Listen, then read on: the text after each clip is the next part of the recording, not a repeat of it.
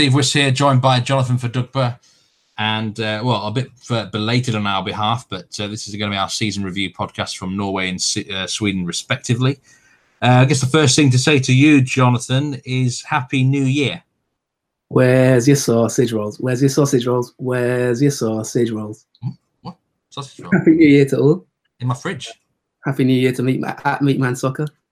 Giving you a, a little hymn there uh, in tribute to your sausage rolls. I know you're a big fan of over Christmas. Uh, how have you been? What you were on about those vegan sausage rolls for a moment there, Jonathan, um, which uh, will be nowhere near my fridge. I can tell you that one.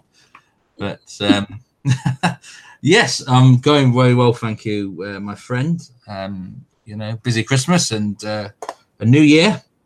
Always looking ahead, um, you know, see what's in store for us, and uh, obviously excited uh, for 2019.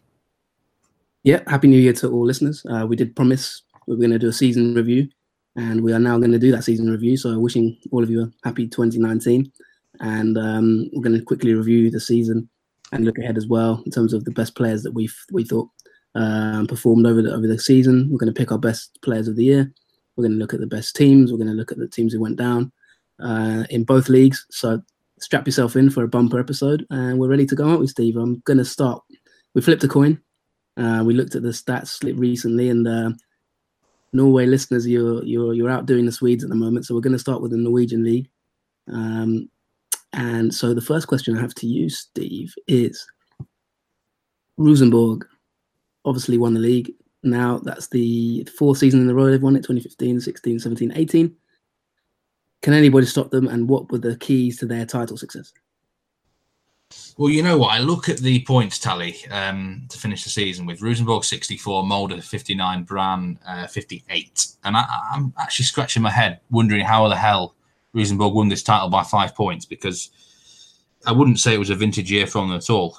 Um, you know, some in, in recent other years, you you really would consider them head and shoulders above the opposition. But in this particular campaign, I don't think that was the case at all. Um, so it's remarkable, really, that they won it with 64, uh, sorry, by five clear points.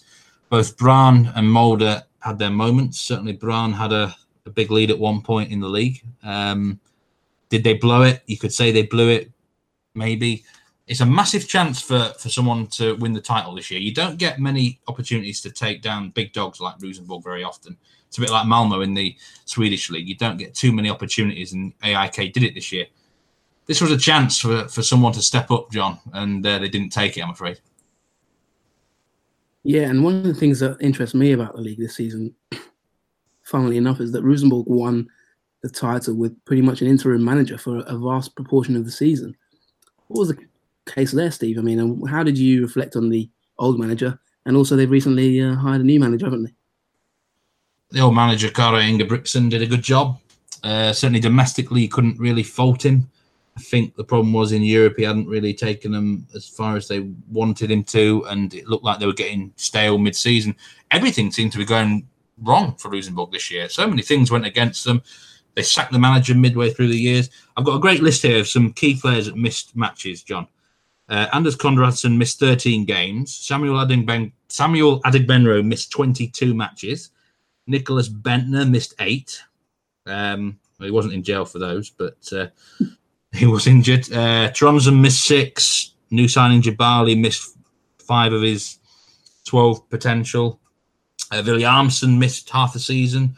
Pål André Helland missed 10 games, which is probably a good return for him. He usually misses more. So they missed so many key players. Um, it's remarkable, really, they managed to, to get the job done. So many things went against them. But um, the other thing was after 14 rounds, Brann were unbeaten. They only conceded five goals. They had a seven point lead in the table. And you've got to wonder how the hell they ended up finishing so far behind them. Um, but in actual fact, Rosenborg retook the league after 20 rounds. So, and they never looked back to look back after that. And um, there's a few key games I'm going to talk about in a minute. But as I say, so many things went against them. But uh, in terms of the interim manager, Rini Coolen, I wasn't that impressed with him. I don't think anyone really was. It was the players that did it. It's the players themselves that turned things around. I don't give much credit to the interim manager at all. Um, But uh, yeah, it was remarkable they managed to get it done. Really, uh, it just shows you the well the weaknesses of the opposition.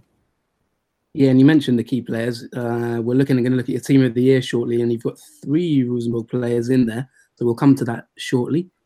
in the last ten seasons, Rosenborg have won the league now six times out of ten, and the only two teams to stop them in that time have been Strømsgodset in 2013 and Molde on three occasions. Of course, in the last podcast we talked about Ole Gunnar Solskjaer uh, who's made a flying start at Manchester United, by the way. And you can still listen to that episode on our YouTube channel or um, go through the Twitter at Nordic Foot Pod. Uh, but Steve, in terms of Rosenborg, and you know, are they going to make it six out of ten in the next ten years? Looking ahead now in 2019, um, is anyone going to be able to challenge them? Maybe who is the closest challenger? And if we look at the table, obviously, you know, the table has a certain story, but what's the story maybe behind the scenes as well? Is there any teams maybe on the up that could challenge them? yeah, I think if you said the next 10 years, you would expect Rosenborg to probably win six or seven titles, maybe even more. Just the way it goes in Norway. They're the biggest club by a million miles. Um, they've got uh, the most financial resources out of everyone, the biggest pull factor. Uh, it's as simple as that, really. The other two teams that would, two or three teams that would stand out, have got the clout to perhaps do something, would be Molde, Brann, uh, Vålerenga, maybe Strømsgodset. Um, you know, it's about stringing together a full campaign. But I mean, I, I tell you where I think they won the league this year, uh, John. I've looked at the record. All three teams, the top three, their records against uh, fellow top six opposition. And Rosenborg's record is superb. Uh, one, they played ten times, uh, seven wins, two draws, and just one defeat. Compare that to Brann against the top six: three wins, two draws, five defeats and um, it was they had branded superbly against the rest of the league. They had a 14-5-1 record against the rest of the league below the top six, but they couldn't do it against the you know the biggie in, in the big matches. Um, and that's where Rosenborg had a big advantage. Uh, Molde, for that matter, had also had a really good record in, in, in the top six clashes. Um, so all Brann had to do really was just you know, be a bit more competitive in those games, and specifically what the two matches that rocked their season was losing 4 0 at home to Molde, and then they lost 5 1 away at Molde in the space of just three or four weeks. I think those two matches occurred. And I don't think they ever recovered from losing those games. You know, blame Erling Braut Haaland for absolutely ruining their season, really. Um, but those two losses were absolutely massive for them. It stuck, you know, went through that heart like a dagger. And the other final factor I just want to make about Brann they sold uh, a midfielder, defensive midfielder, Sivert Heltne Nilsen, uh, midway through the season. They averaged 2.27 points per game with him in the team. I saw a few people mention at the time when he left that he was going to be missed, a bit of an underrated player, if you know what I mean. And those prophecies came true. They they never replaced him properly. Sometimes these players in the midfield who don't have eye-catching statistics just do that job, the dirty work, you know, like N'Golo Kante uh, has done at times. And he was massively missed. Had they kept him, would they won the league? Who knows? But they definitely, definitely missed him. Fascinating stuff. And now, you know, looking back to your season previews, we've got to sort of uh, call you out maybe slightly on this one because a team that you actually tipped to do very well in the preseason was Strømsgodset. Um, looking at the table, though, they've, they've they've not been good at all, really, have they? They just narrowly avoided relegation. Um, what was your prognosis about them? Apart from that, you pretty much were, were spot on in terms of the top three. Your, your top four was Rosenborg, Strømsgodset, Molde, and Brann, and obviously you've got three of those. But what happened to Strømsgodset? I'm asking the same question. I don't really know what happened to them because it's not like they had a plethora of injuries like, say, Monaco are having in League One at the minute with Thierry Henry. Most of the squad stayed fit. Um, they obviously had manager problems. They changed their manager halfway through the year. They had the third highest scorer in the league in Marcus Pedersen. So, you know, in terms of matches, I just don't know how they were. Remember, they were one goal away in the last minute from being in the playoff match. They could have been relegated. They could have been relegated. It's just one of those things. Um, I can't really pinpoint exactly what the problem was. In matches, they seem to just you know, teams took their chances against them while they missed opportunities. The mood was poor. Tactics were very poor from whoever was managing them. So, yeah, I was way off with them. Um, and them, along with Ranheim and, and Kristiansund, they were the, the three teams that I was massively wrong with, really. yeah, and obviously away from that, uh, the big news was obviously Nicklas Bendtner ending up in, in prison, um, which is on a bit of a maybe a heavier note, slightly, or maybe a lighter note for some some listeners who might find that quite amusing. Um, but yeah, we're going to look at your team of the season now. We're going to get stuck into this one. I know you've put a lot of thought into this. Mm. I'm going to read out the names if that's possible, or do you want me to? Do you want to read them out yourself, or should we start with that? Let's start. Let's do it bit by bit and build it up. Okay. In goal. Well, I've gone with Andre Hansen from Rosenborg. It's an obvious pick, um, but he continues to be the class act. Um, if you compare him to the keepers in the top two or three, he has more clean sheets than everyone, anyone else. All right, that's also to do with a great defense in front of him, but he just seems to make those big saves when it really matters. You know, when it's when they need to hang on to win one 0 he's always there to make that big stop.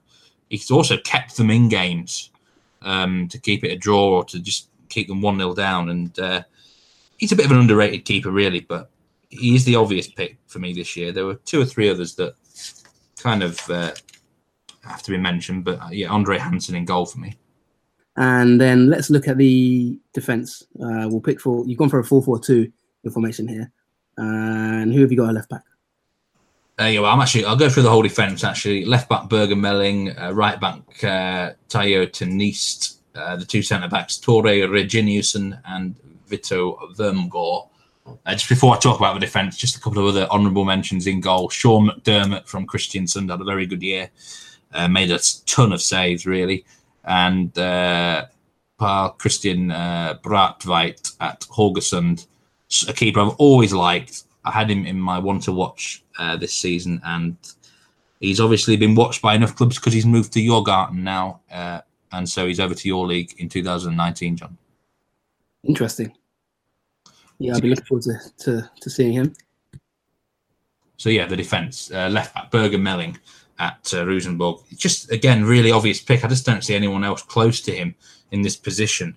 Um, he's sort of bloke who could probably leave this league now, really, and, and thrive somewhere else, even. But his defending's been good. He's got great physical attributes, um, but his technique's improved as well.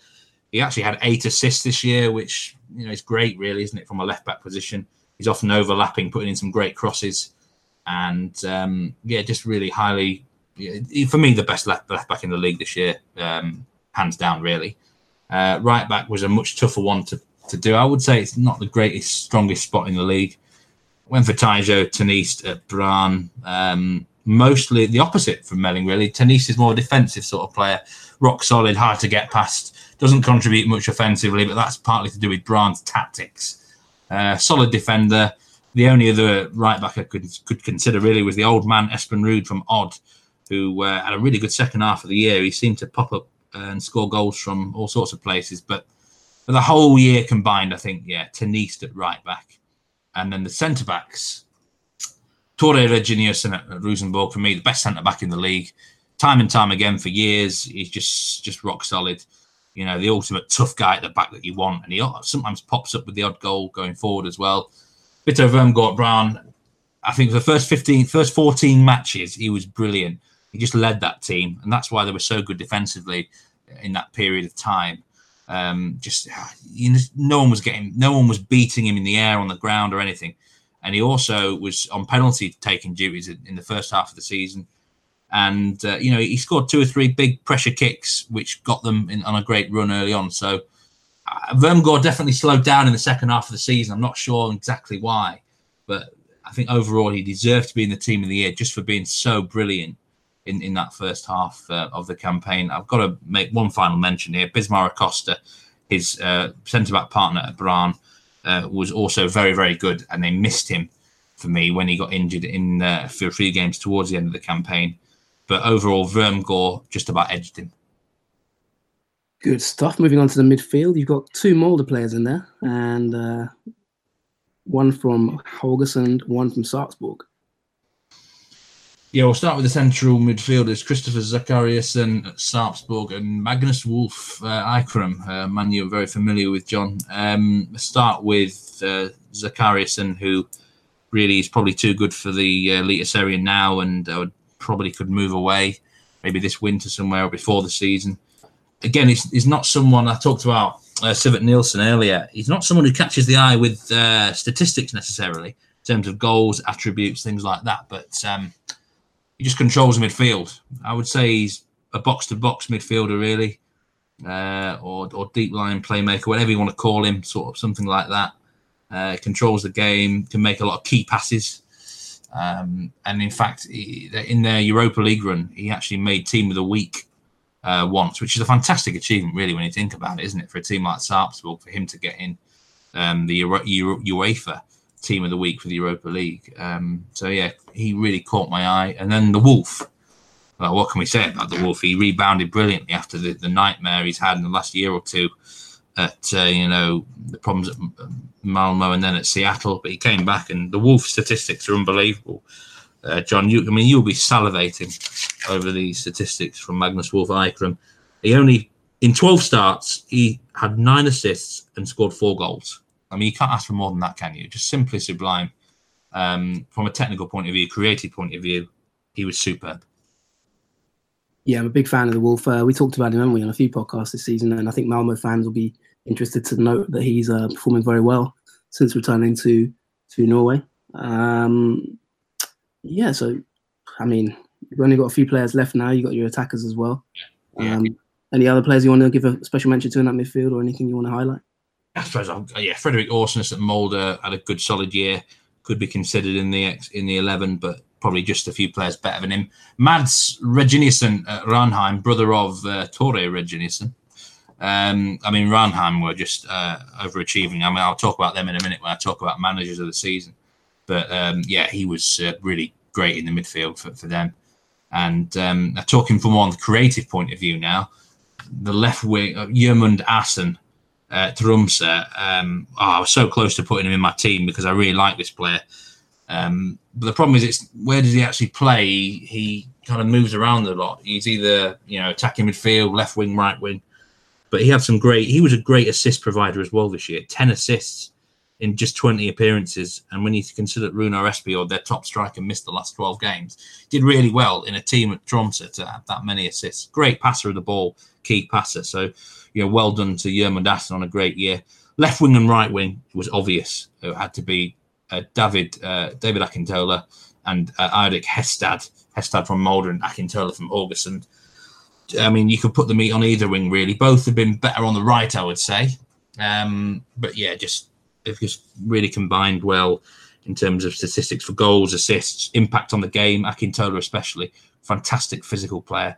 He can run at defences all day, and his skill um, was superb for, for, for, that team. And Hestad, a really great versatile player. Um, uh, you know, on the, on those two were the standouts playing out wide in the league, I would say, this year. Moving on to the strikers, I think it's fairly self-explanatory. One of them, isn't it, considering the um, achievements he's had at such a young age. Um, but I won't give it away. I'll let you. Uh, well, final two players. Erling Braut Haaland at Molde and Franck Boli at Stabæk. Um, basically, we'll talk about. I mean, you got Marcus Pedersen who scored 14 goals for Strømsgodset in just 18 appearances, but he can't make this team because I felt he actually should have scored more goals and he wasn't as influential as he could have been. Um, Erling Braut Haaland, I mean, he's moved to Salzburg now. We all know about that. But I mean, this is a guy who I didn't know the striker had less minutes per goal than him. Uh, you got to remember, he didn't actually start that many games compared to the rest of them. Um, just 17 starts this year, 12 goals in those. And it was the type of goals that he got. I mean, he, he completely tore Brann apart from uh, in those two games I mentioned before.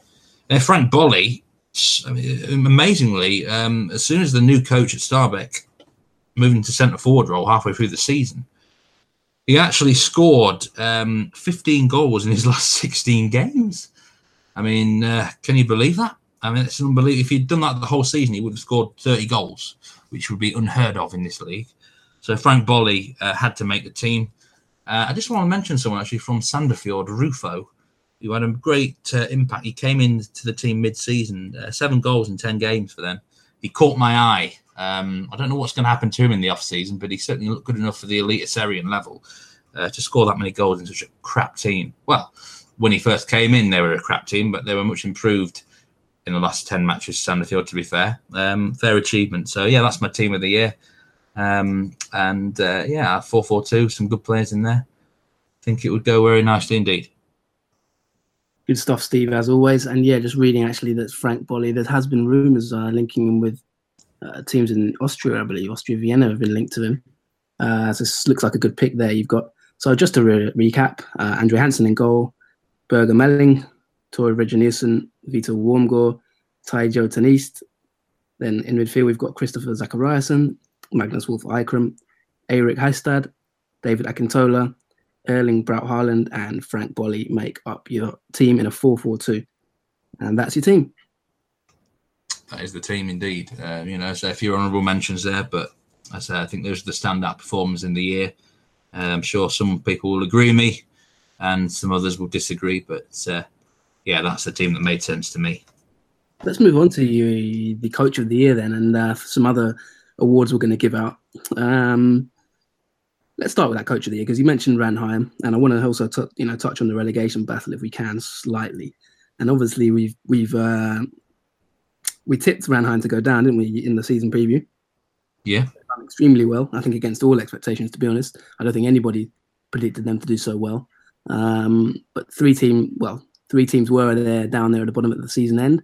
Um, but yeah, let's touch on Ranheim and maybe your coach of the year to begin with.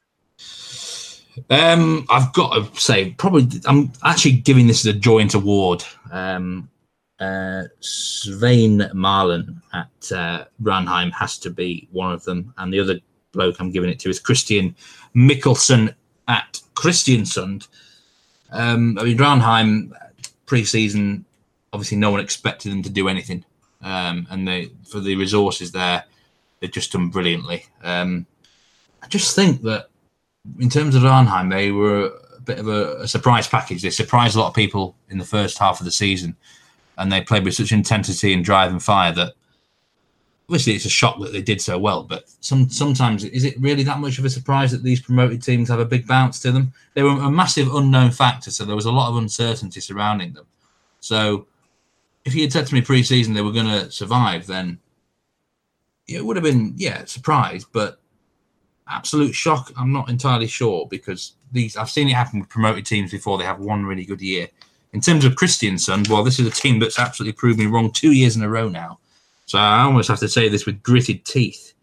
Um, but yeah, Christian Michelsen's actually done a really good job at, at, that club, and I would probably actually just edge him as my coach of the year because he's he's developed that team. He's taken the team to a, a higher level. His tactics are great. They seem great, really versatile in matches and uh, he's got uh, he can situationally in, in games he makes some some interesting moves great at home and also survive losing the top striker in mid-season Daouda Bamba been good in the transfer market so for me yeah Christian Michelsen and uh, Svein Maalen the two best coaches of the year that stand out fantastic stuff and yeah I mean uh, on that subject of Ranheim they obviously finished in uh, seventh place, which is you know fantastic achievement really considering the expectations. The two teams that ended up going down were Start and Sandefjord.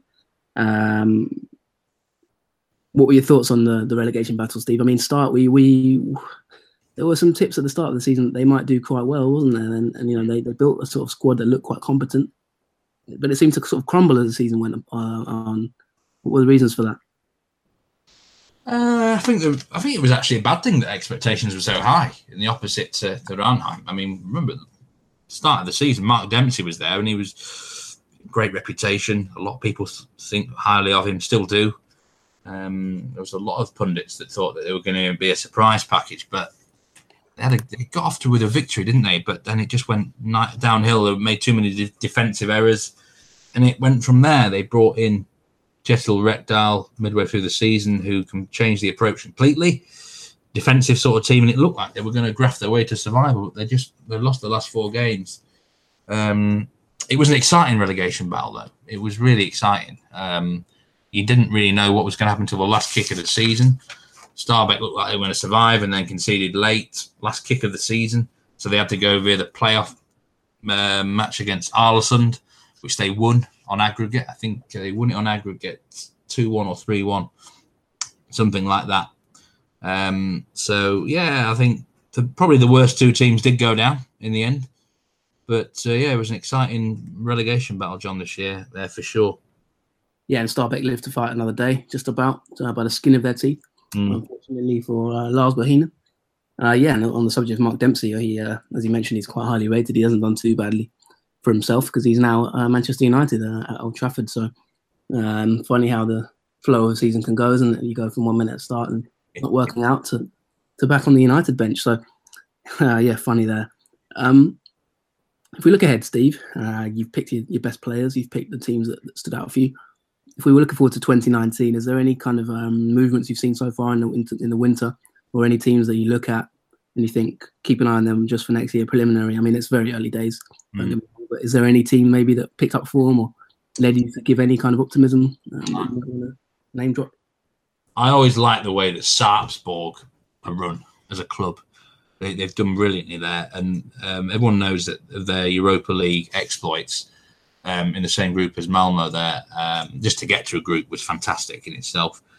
Um, and they had to kind of sack off the, the second half of the season to focus on the Europa League. So kind of forget about their final finishing position. They're a really well run club. They they do sell players, but they bring in some fantastic additions. I just feel if they could have a year where they manage to keep all their talent together, stay injury free with no other distractions, and actually get off to a fast start, they could be one of these sort of teams that surprises everyone, a bit like maybe how Norrköping did last year in, in Sweden. So yeah, I said keep your eye on Sarpsborg, but really the title probably only going to go to Rosenborg or, or Molde, I think, in 2019. I think Brann have kind of shot their load from uh, 2018, um, and I could see them dropping down a few places. But it's very early doors. There's a long, long way to go in the transfer window markets. Even after the end of January, these um, Scandinavian teams are still dealing with each other, of course. And then a lot can change mid-season. So, um, yeah, I think going forward, it's you know not too too many surprises to expect. But I suppose the only other dark horse you could consider a Vålerenga if uh, if they find if Ronnie Ronny Deila finally gets going there, but they just feel like they're, they're not close enough at the moment. So probably my dark horse would always be Sarpsborg at this point in time. Interesting, interesting stuff. And yeah, of course, it's hard to predict, isn't it? With Molde, for example, one of the main challenges last season, very hard to predict how they'll do because we don't know the status of their manager. With Solskjaer doing quite mm. well at Manchester United so far, um, his contract is stated to um, go back to Molde in May. But uh, you know that's that's to be decided, isn't it? I think they've already agreed on a, a release clause, a release fee, were United to sort of sign him uh, permanently. So obviously those discussions have taken place on some level. Uh, and then looking to 2019, we've got two new teams obviously to replace Sandefjord and Start, and they are Viking and Mjøndalen. Uh, both have gone up. Mjøndalen with a capacity in their stadium of 4,000, and Viking obviously quite a big club, really, isn't it? The return of Viking uh, whose manager, former manager Ian Burchnall, we interviewed on on a podcast during this season too. Um, so looks like it will be an exciting year in Norway uh, for next season. Is there any uh, players or teams that you thought massively disappointed or you know underperformed or overachieved? Uh, just before we wrap it up, is there any you know anyone you come out of this disappointed with? I was disappointed in Vålerenga, to be honest with you. Um, I think pre-season there was a lot of talk about Ronny Deila's side making that step up to challenge for the title, but it never materialised. I think they had spells where they played some really nice football, um, but it's just there was no consistency with them at all. So, yeah, they disappointed me, um, and obviously Strømsgodset did as well. Just talking about the two teams coming up, Viking obviously a big, a big enough club they deserve to be in the Eliteserien. Um, Mjøndalen, I mean, you talked about that stadium there. Yeah, it's pretty much a shithole. I would expect them to struggle desperately. But, you know, I said that about Ranheim. So, you know, you've got to be open, open-minded, haven't you, about these sort of teams. Uh, you can't underestimate anyone. Um, but they probably do need to reinforce before the start of the season to be competitive up there. Yeah, and a very nice, warm uh, Nordic football podcast. Welcome to Mjøndalen there from uh, from Steve Wiss. It, it's a it's a shithole apparently, yeah, according to him. But uh, we'll welcome them with open arms next season. Uh, we're looking forward to welcoming their fans and, and discussing the teams. Steve, uh, I think you might have to sort of um, say something positive about them on the next show, maybe just to just to calm the fans down. there's, but, a few shit, there's a few shit holes. I mean, already in, in the elite area, to be fair. Um, but uh, you know, just telling it how it is really. Just to end it, did you have a sort of a game of the season at all or anything like that stood out for you? I mean, the Brann Rosenborg game that was very key, wasn't it, to the title race? I mean, we did a match analysis on that. Um, but was there any other th- any other games maybe that stood out for you, or was that kind of the you know the key game? Um, I'd mentioned uh, the two Molde wins against Brann; they were massive. The other one that stood out to me was actually Vålerenga against uh, Rosenborg. It was ended three two to Rosenborg. It was a fantastic game of football. It was one of the few games where Vålerenga really were right on it, playing the Ronny Deila way. They really took the laid the gauntlet down to Rosenborg in this game. They deserved something out of it, but Rosenborg won it with the last kick of the match. I remember it was from a corner. Issam Jebali fired home a great volley. Had that not gone in, Brann would have retaken the lead in the title. This was round 22. It felt like a massive goal. But yeah, it was a memorable match because it was so end to end and um, you know, great uh, technique on show. Uh, quality levels were high, and it was a pulsating encounter which you could not keep your eye off it. And obviously, a match when it ends as dramatically as that really stands out in the memory. Fantastic stuff, and that's the wrap for Norway this season, the Eliteserien. Anyone who's uh, been following it would love to hear your opinions. Um, you can tweet us at Nordic Footpod and give us a follow there as well, or give us a like on Facebook, uh, Nordic Football Podcast. And don't forget, obviously, if you're listening to this on iTunes, please do uh, give us a review, give us some positivity, give us some feedback. We'd love to hear your thoughts. Um, and that wraps it up for the 2018 season in Norway.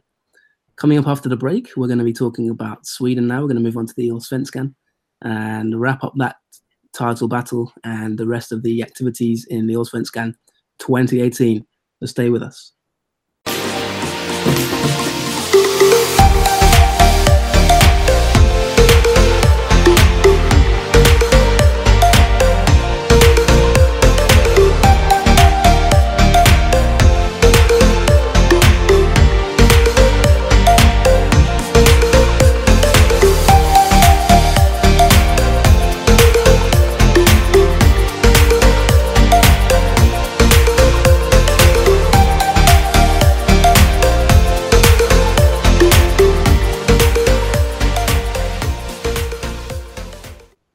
Welcome back to the Nordic Football Podcast. Um, okay, that's Norway out of the way. Um, now let's do the Swedish review. Uh, John, uh, you're the expert here, and well, let's can we start with the title battle. We talked about the title battle plenty throughout the whole season, but uh, AIK in the end came out on top. It looked like they were going to be cruising it. In the end, they had to do it on the last game of the season, didn't they? But uh, your thoughts on this title battle overall? Yeah, I think it was one of the most uh, hotly contested title title races in some years uh, in Sweden. Um, went down to the last day, as you mentioned. It didn't seem like it would be that way. Uh, in, from you know, with five six games to go, uh, AIK looked like they were walking it, and then having uh, overtaken Hammarby, who started the season so well. But uh, Norrköping came and, and put together an incredible run of form. Uh, won I think six seven games in a row. I would not go away took it to the last day of the season. But ultimately, AIK went to Kalmar needing to, to get a result, and they got that result fairly uh, comfortably in the end and won their first league title in a decade. Uh, it's a sixth league title in their in their history, and a massive, a massive uh, achievement for Rickard Norling, the manager there. Um, you know, it's, it's, you know, if you look at the league titles they've won in the last sort of 20 years, it's 1998, 2009, and now 2018. So they're winning, sort of averaging one every 10 years. And their supporters will be absolutely thrilled, really. Um, the funny thing, uh, as we covered the game on, on, on Twitter at the end of the season, the um, the fans couldn't actually wait to celebrate. They were ha- waiting by the corner flag. Um, with the last kick of the game, there was a corner kick, and all the fans, literally hundreds of fans around the touchline, uh, standing there waiting to invade the pitch. It was like something out of Game of Thrones, to be honest with you. Uh, and as soon as the game ended, they charged onto the field. It was like some sort of battleground, um, but it was really like memorable scenes. Obviously, uh, winning that SM Gold for for all the fans, and to be honest, it was deserved. If you look at it, 16 goals conceded in 30 games is, is a fantastic defensive record. They were built on stability uh, and that kind of defensive um, solidity throughout the campaign. Really, uh, a good solid platform that they built, and then the attacking players just kind of um, ran away with it to a certain extent. There were some, some games they were on fire, but the key with AIK is they never really conceded, and if that makes sense, they had such a solid platform that they just in games where it wasn't maybe quite working out for them, at least they could hang on to maybe a nil-nil. They only lost one game in the entire campaign, uh, which really sums it up, to be honest. Yeah, I mean they were superb um, all, all throughout. I mean, as opposed to Norway, where I was saying that Rosenborg, the dominant team in recent years, weren't at the best this year. Things went against them, but they got away with it and still won the title. In Sweden, Malmo obviously been the standout team in, in recent campaigns, and they were the pre-season favourites. Things didn't go well for them this year. They didn't get away with it, with it, did they, John Malmo? No, and their their problems were early season. To be honest, um, they just didn't get out of the blocks flying at all. I think they made some mistakes in the transfer market. I think they, I wouldn't say they got complacent, but they just they had the wrong blend really.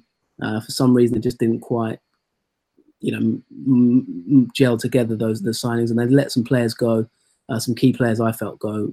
Not only key players, but key characters in the dressing room um, that left kind of more experienced heads. The likes of Magnus Wolff, for example, is a perfect example of that. Uh, Yotun, who left over the years, they lost some defenders. Um, forwards, obviously, Cibicki left. I just think that they they kind of didn't really quite get that blend. If you look at their their early season form was honestly awful.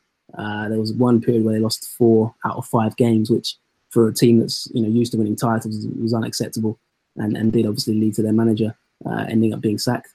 Uh, Uwe Rosler then came in.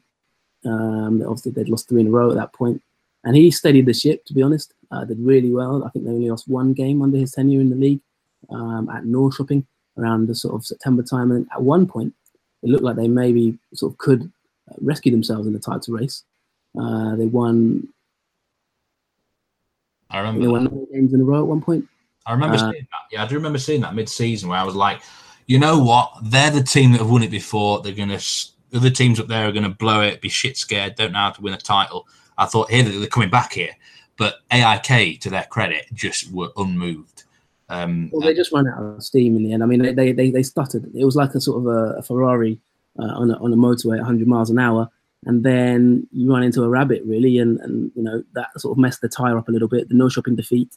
Uh, then they had two draws consecutively uh, against GIF Sundsvall at home and Häcken away, and I think that you know that run there, dropping sort of um, you know what is this, you know, seven points, um, really was was killer for their for their title aspirations. They managed to sneak into Europe on the last day of the season, beating Elfsborg uh, and obviously pipping Hammarby on goal difference to to Europa League.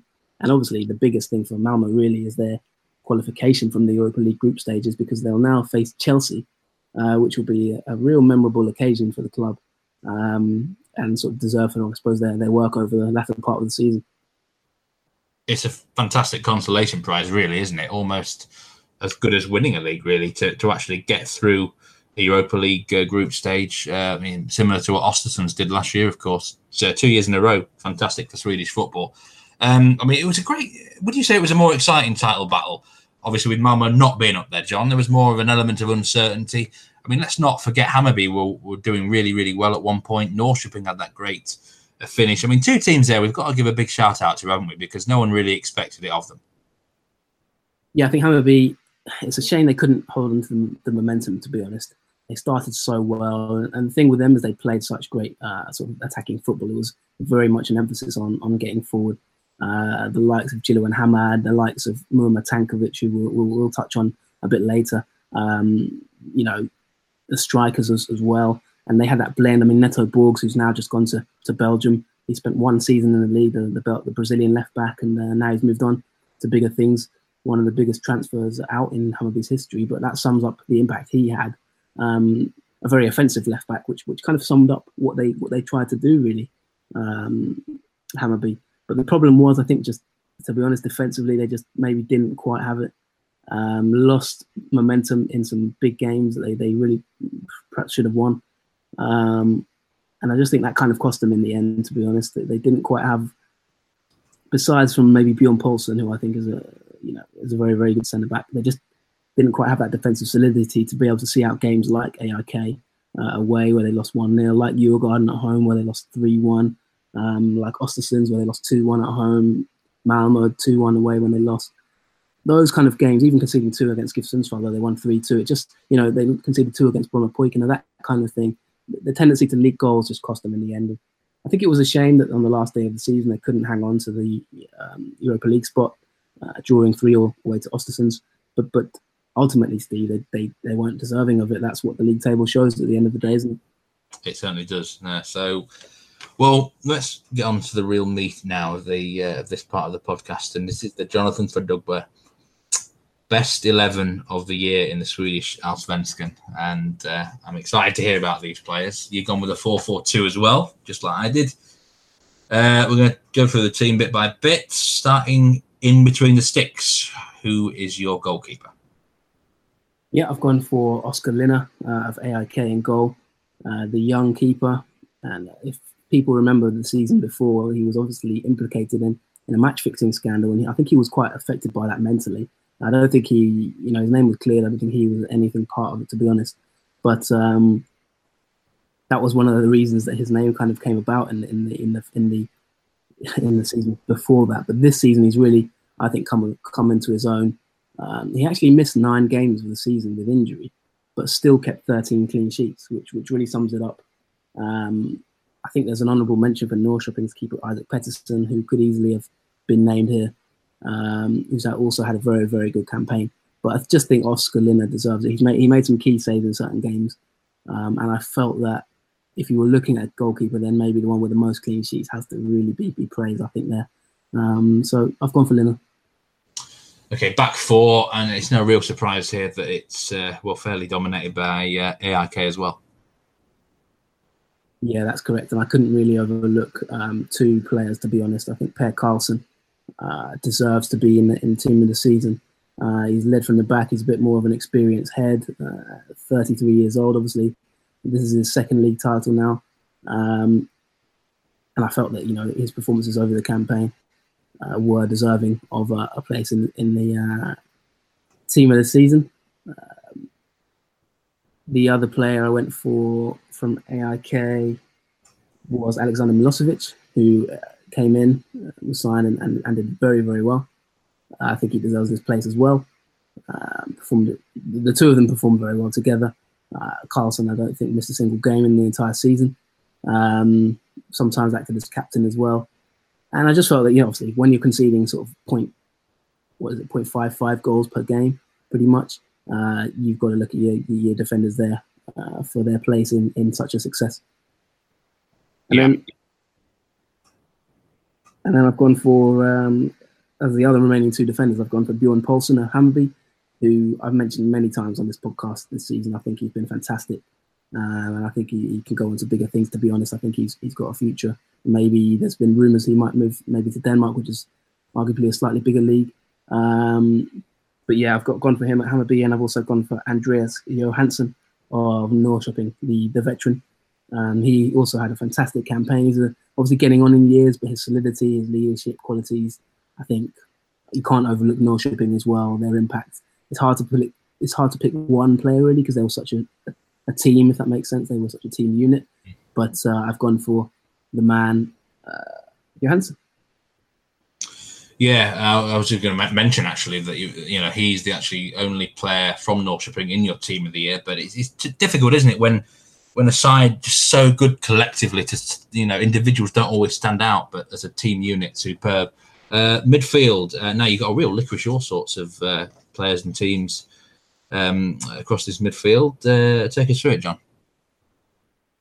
Yeah, I've gone for. A, I mean, some of the choices might not necessarily um, stand out in terms of maybe their impact over the campaign, but I feel that if you're looking at the pure best uh, players in terms of maybe potential to go on, as well as that, if you factor, I think factoring that in and factoring maybe age in as well.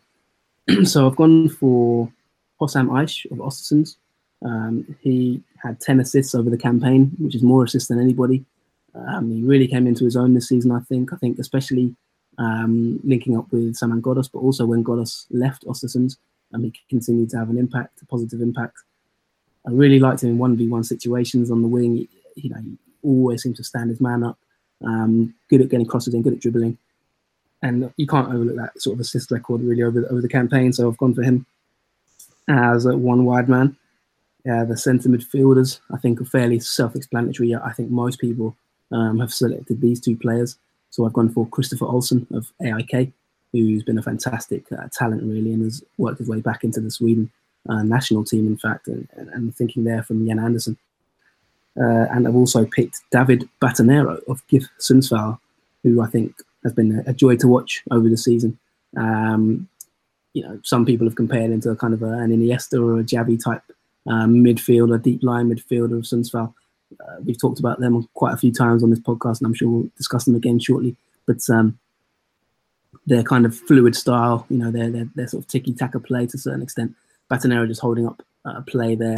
He also chipped in with a few goals, and his um, you know, his left foot, just some of the passes he played over the season were just were just magical. Um, and then I've gone for this one is a bit of an outlier, I think, and this is maybe where some might disagree with me, but I've gone for Romain Gall of Malmo. I think it's unfair maybe to not have a Malmo player in there. I think Romain Gall was a fantastic signing for them.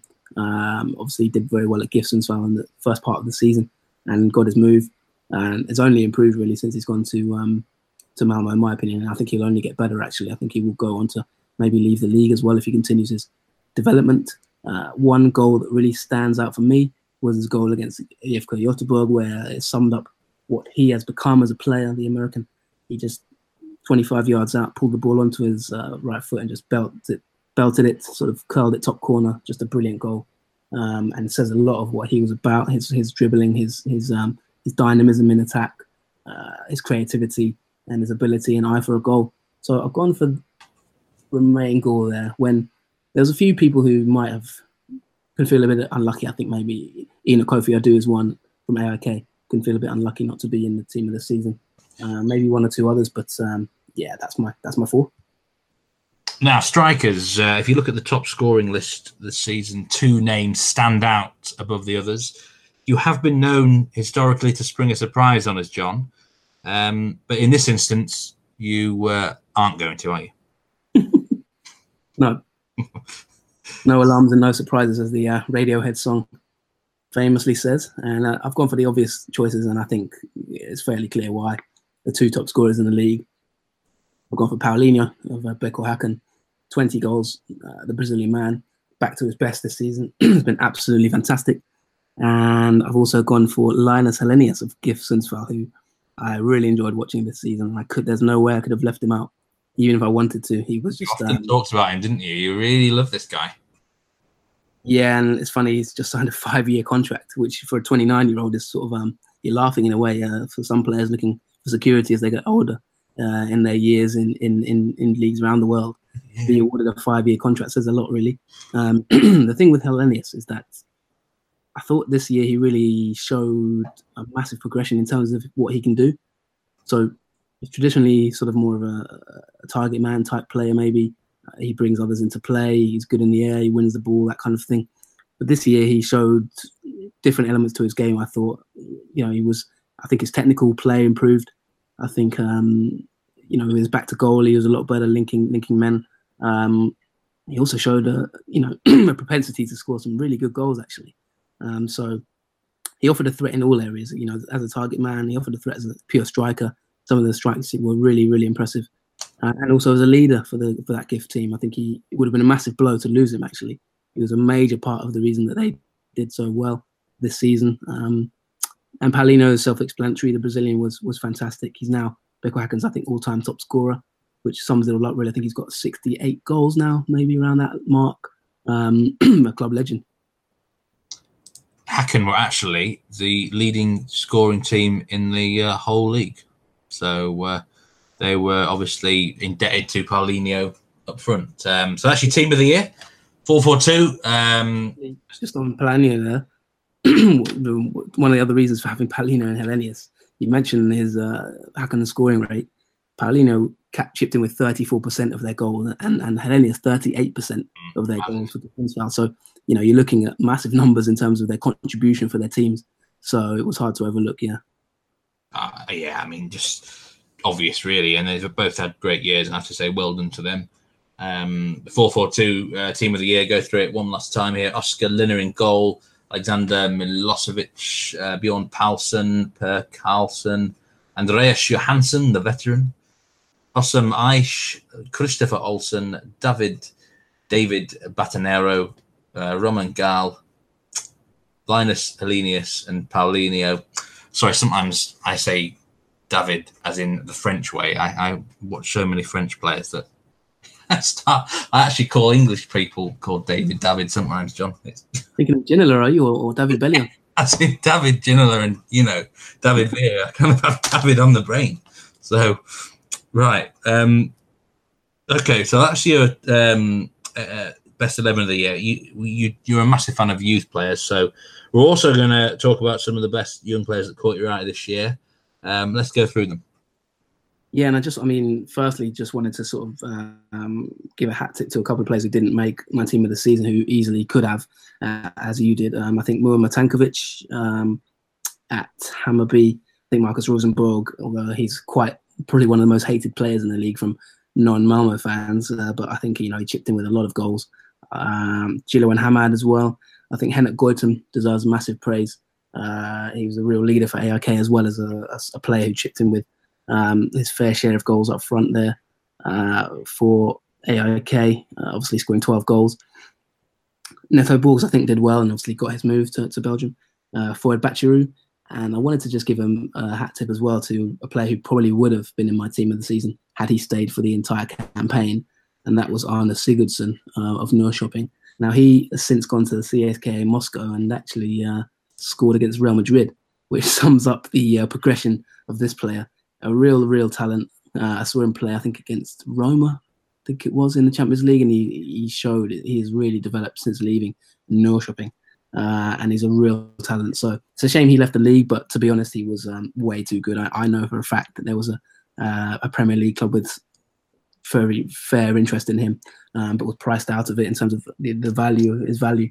But um, there was a you know a lot of interest in CSKA Moscow paid the money, but uh, he's one who would have been in there. Uh, in terms of my young players, uh, I want to give a, a, shout out to Muamer Tankovic, as I mentioned. Now, some people might remember him because he actually played for Fulham. Uh, some English listeners might remember him. He's he's gone away and he's not quite worked out for him in other clubs. It didn't happen for him at Fulham. Um, he went to AZ Alkmaar, I think, and then he's moved around a bit. But he's come back to Hammarby now and really found his form. I saw an interesting quote saying that one of the reasons he's doing so well this season is Hammarby's fitness trainer has restricted the number of kebabs he's allowed to eat. So um, that tells you a little bit about maybe his diets before joining Hammarby. Uh, he said I'd still do enjoy a kebab, but uh, I'm not allowed to have as many as I did before now. But you know, every time, every now and then, I'm allowed a treat. Uh, he recently said so. Um, he's cut out the kebabs and it's it's paid off. Well, you can always have some vegan kebabs there with the next thing out there, won't they? Um. Yeah. The other the other players I wanted to mention in terms of um, young players or maybe newcomers of the year to the league, uh, just wanted to give a, a, hat tip to someone who actually, Steve, you've got to give me some credit here. Uh, Jack Lahne, I called out in our season preview pod as a player to watch out for. He was in my 10 to watch uh, as a 16 year old, and he has since come into Brommapojkarnas team and been uh, nominated for Young Player of the Season in, in the Allsvenskan. Uh, and I think he scored five goals or four goals as well. And although they haven't quite managed to uh, survive, he was a key man for them. And, you know, at 16, that's really impressive. Yeah, he, um, yeah, I remember that, that 10 players to watch. I can't remember your other 10 exactly, but um, have a look through mine in a minute actually as well and see how they ended up getting on. But uh, let's talk about um, some managers. Uh, the I mean, there's obviously an obvious candidate, but who would you say the, the, the coaches that stood out for you this year that need to be mentioned? Yeah, it's hard to look past. Um, I think AIK manager Rickard Norling, to be honest, is the manager of the season. Uh, if you look at it now, he's become a bit of a, a legendary figure, really, for for well, 98 when they won the title and he's now won the league himself outright as the as the first team coach. So really fantastic achievement from him. Obviously delivering AIK's first title in, in 10 years. It's quite interesting actually because he nearly left um, AIK about a year ago last season. Colorado Rapids were heavily linked with um, hiring him as their new technical coach. Uh, I think they were looking for a Swedish manager at the time, and Norling was having tipped to go there. It didn't happen in the end, and uh, AIK fans will be really happy about that. When he was there last season, I think one of the problems from AIK, they had a propensity to sort of um, play well and they were quite solid, but they couldn't score enough goals. He's gone in there now and he's, he's added the firepower. And I think also um, certain player um, people in their backroom team also need praise in terms of their, their, their scouting and recruitment because they brought in some some um, important players, the likes of Stefanelli, who was uh, important for certain periods of the season, Elyounoussi, uh, players like that and yeah, they just they sorted out that sort of defensive, uh, sorry, the attacking issues, um, and scored over 50 goals, obviously, and uh, and won the title. So yeah, you can't really look past uh, Norling. The other player, the other manager, sorry, I wanted to mention is obviously I'm gonna hammer on with uh, Sundsvall, and that's Joel Cedergren. I think he did really well in terms of their style of play. I know he had a, a Spanish coach. I think was an assistant manager or, or one of one of the technical team anyway. Um, they were really, really exciting to watch. And I think they implemented a, a brand of football that you rarely see in Sweden very successfully. Uh, and I think they need praise for that. Yeah, and actually, Steve, while we're on the subject of uh, GIF Sundsvall, I, I, thought it was really interesting uh, to to talk about something I wanted to touch on, which is the um, there was a comparison done, an analysis uh, of teams in Allsvenskan in terms of playing on grass versus playing on artificial surfaces, and the difference in points per game uh, between the two. And I think it made really interesting reading because if GIF Sundsvall had played only on grass this season, they would have finished the league in second place. So for a technical side, that, that says maybe tells you a little bit of insight there in terms of their abilities. AIK would still have won the league, uh, but we'd have had Malmo third in terms of points per game.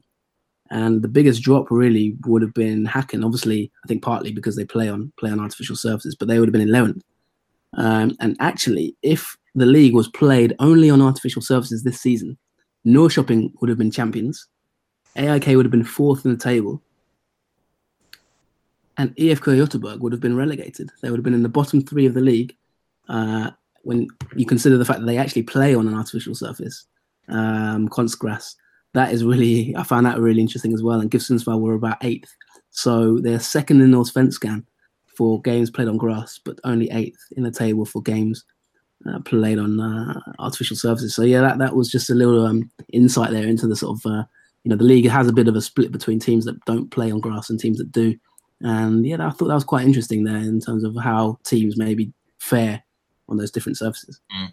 That's very interesting. I've sometimes looked into this before in Norway actually, um, and also what time of the year the games are played uh, as well, because uh, in terms of the grass surface and also the artificial surface, actually, there can be a lot of variation um, in terms of the weather. So, very uh, interesting statistics there, John. Yeah, exactly. So, um, any uh, Norrköping fans who want to claim themselves as the uh, artificial surface champions, they're welcome to do so, I suppose. And Hammarby would have been second, by the way, Häcken third, and AIK would have been fourth. I also think Hammarby's manager uh, should take some credit for the start to the season, but unfortunately, they didn't quite see it out. So it's hard to really have him as a manager of the season. Uh, and and then also Uwe Rosler uh, did very well in the period he, he had. I think there will be a team to watch next season. I think they will challenge for the title again. They'll be back, and if if uh, Rosler keeps that sort of form they had, they're going to be dangerous to to stop. They're going to be hard to stop next season if, if he continues. Yes, um, some managers there that have uh, done very well this year. Let's just talk about some teams that perhaps didn't do as well as expected, and and also, we're going to have a quick mention of the relegation uh, battle because there was some absolute dross, wasn't it, down at the bottom of the table. But uh, I've got to talk about IFK uh, Göteborg uh, here, John, because they were just nowhere near expectations, were they? What went wrong there? Uh, well, they had big problems behind the scenes IFK Göteborg, to be honest. Um, it's something that I actually touched upon. We touched upon last season a couple of times, and I, and I wanted to talk about, but we never quite got around to it. But yeah, they their their biggest problem was off the field. I think really um, they haven't quite created their identity uh, in terms of where they want to be, where they want to go, what they want to do, which they've recently done. I think they've announced new goals and a new mission uh, for the coming seasons. Um, they've really seemed to have sat down and sort of uh, analysed where they've gone wrong over, over, the years because they haven't done it well enough over the last few seasons. I, I thought at one point they might get relegated. They were that bad. Uh, there was a key game they played where they managed to get a win uh, against a, a, fellow relegation contender, which which got them out of trouble. But uh, that aside, they, they, they weren't looking good. Mats Gren, uh, heavily criticised, uh, chief chief um, was he the sporting director type man figure at the club. He was not popular, not popular with the players, not popular with fans, not probably popular behind the scenes. I don't think either. If you if you look at it, because he was he was sacked, um, and he seemed to get a lot of things wrong. I think really, if you look at their recruitment over the years, it's, it's not been really good enough. Um, seem to sort of sign players who leave quite quickly, maybe. Uh, I think Abdul Razak is a perfect sort of embodiment of that, to be honest. Uh, although he's a sort of a nice lad, the ex-Manchester City man, just never worked out for him, and there was always a sort of feeling of like, why is he even here? To be honest, and and that happened to quite a few players. I think on the positive side, their season ended with a real sort of um, positive note with the uh, emergence of a young player that I've mentioned a couple of times, Benjamin Nygren, who I think is going to be a real name to remember in the years to come. Uh, the 17, I think he is a 17 year old uh, striker who scored two goals on the last day of the season, uh, emerged from the club's academy, and he is a real talent.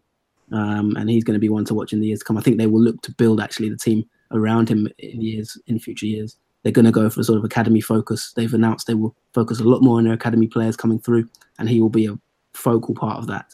So, although it's been a disappointing year for EF Core, there is maybe one or two sort of things to hang on to for the future. And I think also uh, the signing of Kir- Kharaishvili um, is, is, is another one who next season he could really emerge as a player to watch the attacking attacking midfielder. Yeah, I mean, I presume they were the absolute uh, the, the, most underachieving team in your eyes this year. Um, I don't know if anyone else, any other team needs to be mentioned for that or not. But down at the bottom of the table, three very, very poor teams that, that came up and they just couldn't hack it at uh, Allsvenskan level. Trelleborg, Dalkurd, Brommapojkarna, they've all ended up being relegated now. It wasn't really great viewing down at the bottom of the table, was it? It wasn't great viewing at the bottom of the table. No, I think Trelleborg were comfortably the worst team in the league. I think they picked up 15 points from 30 games, which is says everything really. Um, 64 scored, goals conceded. Yeah, and, and, they scored less than one a game as well. They were they were terrible to be honest. Um, didn't happen for them. Uh, Dalkurd as well. They didn't really offer too much, uh, including one of the worst, well, the lowest uh, Allsvenskan attendance of all time. I think it was. Um, I think it was around about 100 player, 100 fans, maybe roughly 200 fans. Uh, so yeah, they weren't really. Although they've got the support of the the Kurdish community and and their history is obviously their backstory is really fascinating. Uh, ultimately, on the pitch, they they weren't good enough, especially when they lost Buya Turay, who went to um, Belgium. I think from then on, it was like inevitable that they, they were going to struggle. Uh, and then, yeah, I mean, it, it was a surprise to see Brommapojkarna lose to, to AFC Eskilstuna in the playoff. Um, that was a big surprise to me, really, especially when they got so complacent and lost it late on. Um, and I think a lot of people in Sweden generally are probably not happy to see uh, AFC Eskilstuna back uh, next season, but that's the way it is, and that's the way it's going to be. Um, so yeah, those are the three that went down. Yeah, and uh, coming up, Helsingborg are back in the league, obviously as well, and uh, it's hopefully the teams coming up this time can actually give a better account of themselves. But uh, all right, well, we get towards the end of this. Falkenberg as well. Yeah, Falkenbergs. Uh, the final team there that I forgot to mention. Um, but yeah, towards the end of this wrap now, I mean, what, anything else finally that really stood out for this year that you feel that needs to be mentioned, John? Uh, no, I mean it's been an interesting season. I mean, there's been some teams who have not done well. I think uh, Elfsborg, I, I talked about. I think their preseason predictions from a lot of the media, they were predicted to finish sixth. I think uh, by the media, which I, I, said at the time on the season preview podcast, they won't finish that uh, high, uh, and they didn't. They were they were poor, and I think they've been poor for a while now, Elfsborg, and I think they need a real um, look at themselves for the for the sort of next season. I think they'll they'll be analysing where things went wrong um, Östersunds, of course, with the new management structure, they were good to watch uh, with Graham Potter, but then Potter obviously left Swansea. That was a key sort of um, storyline of the season, and obviously the, the, the off the field issues with Daniel Kindberg and then maybe the embezzlement of funds and that kind of thing, the accusations there, the allegations, um, which was quite, you know, a big story. Uh, and then obviously Djurgården recently, um, Özcan Melkemichel's left now the club uh, at the end of the season. He's not staying. So you know they've not had the best of seasons, although they won the cup. But uh, I think they could have maybe expected to do slightly better. Um, but yeah, all in all, it's you know I've enjoyed the season. I thought the title race was was good. I thought the, the relegation battle was was good. Uh, I thought there were some teams in the middle of the table as well who, who played well. Maybe Östersund's maybe upper middle table, but Östersund's GIF Sundsvall offered something. They weren't just they weren't there to make up the numbers. I thought Kalmar at times were, were, were decent and they had their own storylines going on off the field. Um, EFCO had their own storylines. So really, there wasn't really many too many teams where you look at and go boring and nothing to talk about. To be honest, um, maybe only Elfsborg were a bit boring. I've actually dug out the uh, those ten players that you to watch uh, from the uh, pre-season podcast, and you know what? I've got to give you a bit of credit here. You've uh, there's some really interesting names on here. Tino Kadewere for one, Jack Lahne we talked about, and a few others as well. You must be pretty proud of the uh, this list that, uh, of players that you were. you know, ten players to watch have done quite well for themselves. Yeah, I'm pretty happy with um, my choices. I think I, I thought I did, did all right actually. Um, Kofi Adu was in there, although that was quite a predictable one. He's won the title. Svanberg's gone on to Bologna now. I think he's playing in Serie A, so that was a, a good pick. I think Inga Brixen it didn't work out for. He was he was pretty poor. Didn't work out for him at EFCO really. Um, Kadewere I'm happy with, and I think another player who hasn't been mentioned, but I think maybe next season could be his arguably final year in the Allsvenskan. It's Daleho Irandust, who we talked about. Uh, we talked about before on this podcast, even last season. He had a, he's had a solid progression. He's continued to sort of do well, and I think he will be one to to watch the years to come. Just looking at my ten players now, and uh, well, a lot of them got injured. Samuel Adegbenro missed 22 games. Runar Espejord missed 12. Although I've had a few that have done well. Brett Weitz now moved to Djurgården. Uh, Turd Jill Jertson, Gilbert Koomson did all right. Hugo Vetlesen, not too bad. We, we we generally tend to pick out the the talented players, don't we, John? So um, you know, it was a pleasure doing the podcast with you in 2018. Um, we now move on to our third season of podcasting in Scandinavia, which will be starting again in a few weeks' time. Uh, but yeah, absolute uh, enjoyed it. I'd like to have done a few more episodes, but that always isn't always possible. But um, it was good stuff, mate. Yeah, as always, it's been a good season. By the way, I, I didn't mention Jens Gustafsson of uh, Norrköping as a manager of the, of the season, which is uh, quite harsh actually. He, he deserves credit. Um, he was very, very good, and obviously they finished second. So, um, bit harsh of me not to give him a mention there. Um, but yeah, overall, uh, it's been a really good season. I've enjoyed it. Um, thanks to all the listeners. Obviously, we've had a progression this year. It's good to keep the pod going for another season. I think overall feedback's been quite good. Uh, we really rely on your support and obviously your um, your feedback in terms of what we could do better, maybe, and what we could be doing more of or less of. So don't forget to follow us and you know give us your, your tips, your feedback uh, at Nordic Footpod or, like us on Facebook. Uh, we really appreciate everything you you know everything you do for us in terms of giving us um, retweets, likes, shares, because that keeps the podcast going. So uh, give yourselves a little uh, tip of the hat as well, and um, have a bit of snus, and come back next season. Yeah, thank you very much, mate. And uh, yeah, we will be back. Uh, we're definitely going to be back to preview the uh, Malmo Chelsea uh, Europa League tie uh, in a few weeks. Maybe even we might come back before then. I can't make any promises about that. But uh, yeah, as we uh, look forward towards season three of the Nordic Football Podcast, um, I'll say uh, take care, everyone. Thanks very much for listening to us, and we'll see you all again um, throughout 2019. The goodbye. Goodbye, everyone.